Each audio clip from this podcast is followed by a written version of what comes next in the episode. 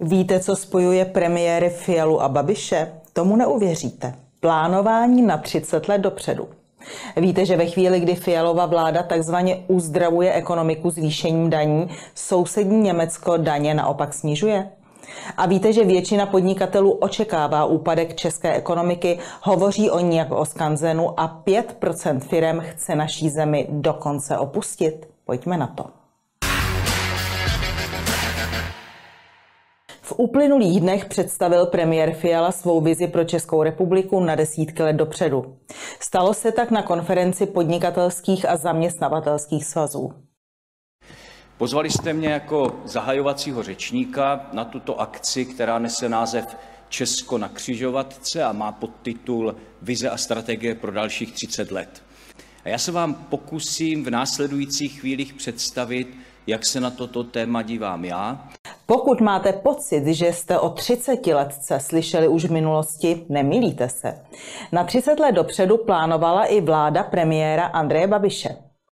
Dnes jsme, jak jsme slíbili, eh, předložili eh, národní eh, investiční plán na, na 30 let. Tehdy šlo o 20 tisíc projektů za 8 bilionů korun, včetně dostavby jaderných elektráren a rozvoje dopravní infrastruktury.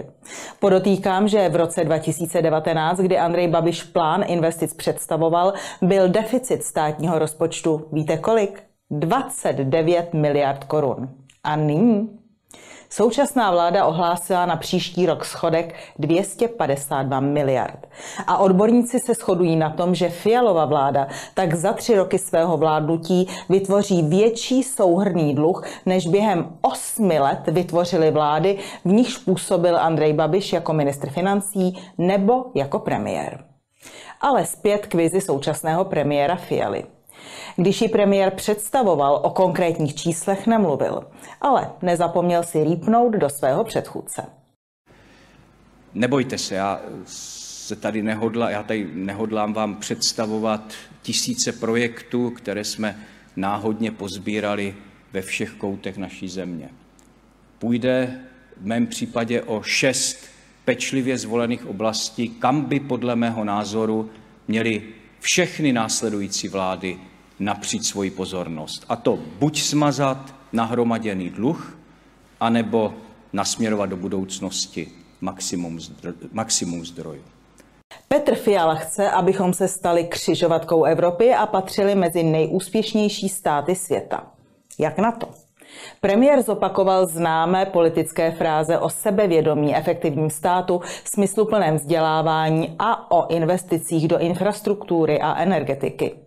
Zmínil jádro, litium, čipy a umělou inteligenci. A poznamenal, že chybí společenská schoda, jak vize naplnit.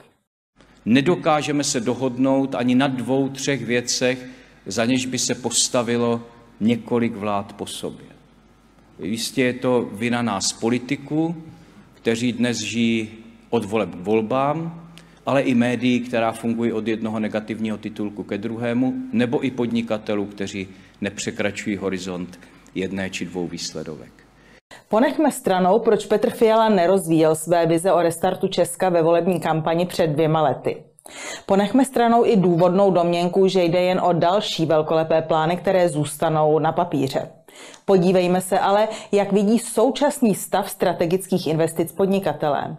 Produktivní pracovní místa, která rozhodují o tom, jaká bude prosperita naší země, totiž vytvářejí právě oni. A nepotřebují k tomu vzletné fráze, ale předvídatelné prostředí a jednoduché a srozumitelné podmínky. Ovšem, pokud vím, tak slova jako deregulace nebo snižování daní ve Fialově vizi nezazněla. Právě naopak. Byrokracie bobtná, stát přeplácí úředníky, daně se budou zvyšovat a státní dluh raketově poroste. Navíc jen na úrocích za tento dluh zaplatíme skoro 100 miliard korun.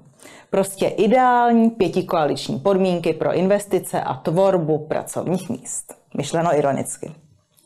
Mimochodem, víte, co v téže době oznámil německý kancléř Olaf Scholz? Zrychlení odpisů, daňové úlevy, snížení byrokracie.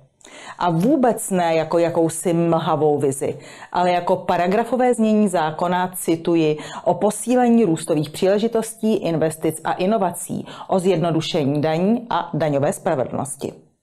Německým podnikatelům tak přibydou na rozvoj miliardy eur. Informace o tom, jaká opatření chystá německá vláda pod tlakem klesajících preferencí, přineseme v dalším díle, aby bylo jasno. Ovšem už nyní vidíme, že jsou zcela opačná než u nás. Vážení diváci, aby bylo jasno, teď pro vás máme jednu novinku. Pokud chcete vidět celotýdenní souhrn, aby bylo jasno jako první, pokud ho chcete vidět se zajímavými bonusy a bez reklam, odebírejte náš pořad, aby bylo jasno, na platformě Hero Hero. Těšíme se na vás a napište nám, o čem byste byli rádi, abychom vysílali.